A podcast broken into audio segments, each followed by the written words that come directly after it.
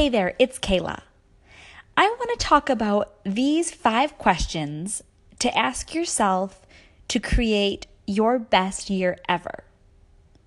Just like that, we are about to blow out the candles on 2017. Before we get on to all the glitz, glam, and awesome sauce that 2018 is promising, it's important to reflect and celebrate 2017. If you're listening to this, you can grab the journal prompts that I'm providing to reflect on and celebrate 2017 by visiting my website, kaylajetta.com. Once you've sunk your teeth into all there is to toast about in 2017, it's time to create your game plan for 2018, also known as your best year ever.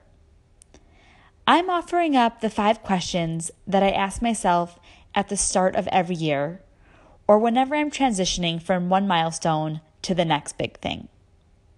I invite you to get in a space that is relaxing and where you can truly be open to the answers from within when you ask yourself these questions.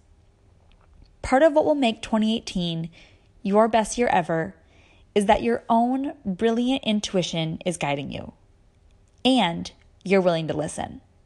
Ready? Let's do this. You can also snag a PDF of these five copies on my website, kaylajetta.com, by going to the blog section and clicking on this blog. Number one, if I were living my best life, what would it look like? Give yourself permission to dream your biggest dream.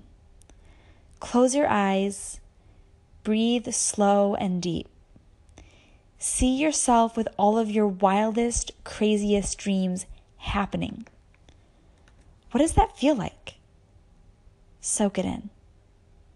Dream bigger. Feel the safety of you getting to have all of this without anyone else suffering. Focus on you and your truest desires. Own whatever comes up for you. You are worthy of your desires. Write down everything you see, feel, and imagine. Question number two What am I ready to embrace? Things in your life are going to shift as you begin to step into your best life. This means some new things coming in and others going out.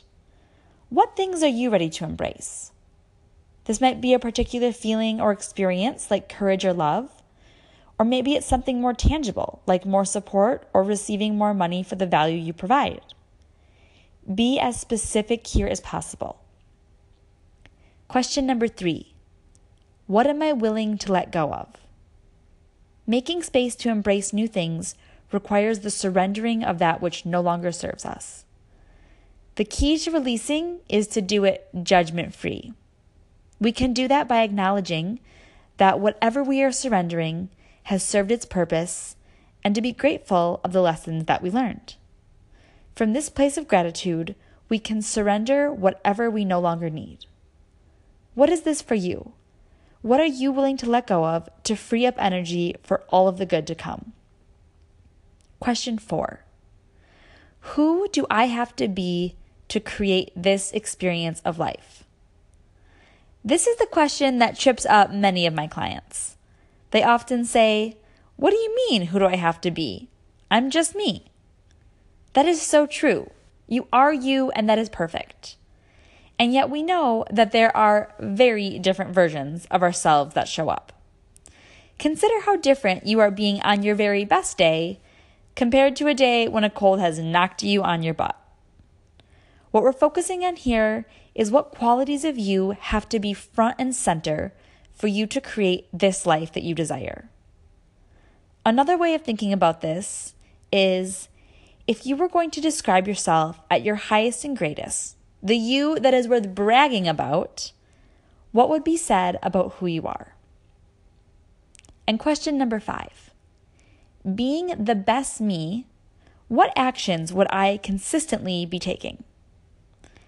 Finally, being that greatest version of you what are the ways that you would be in action each day? When I recently asked myself this question, the first thing that came up for me is that I would be consistently eating way more greens and less sugar. Another thing that I would do is consistently play. Honest to goodness playtime for at least 20 hours per week. That might seem like a lot. However, I know that when I'm the best version of me, I am lit up by having fun. And when I'm having fun, everything else in my life falls into place. Along with identifying these actions, choose a way that you'll track them or put in place a support structure to ensure that you follow through. Remember, this is your best year, which means that not only you have the answers for what this looks like, but also how it gets to happen. You are the boss, applesauce. I would love to hear from you. After answering these five questions for yourself, let me know what insights you uncovered to help guide you to a year of 2018 that is fantastic AF. I am over here believing in you, and I'll talk to you soon.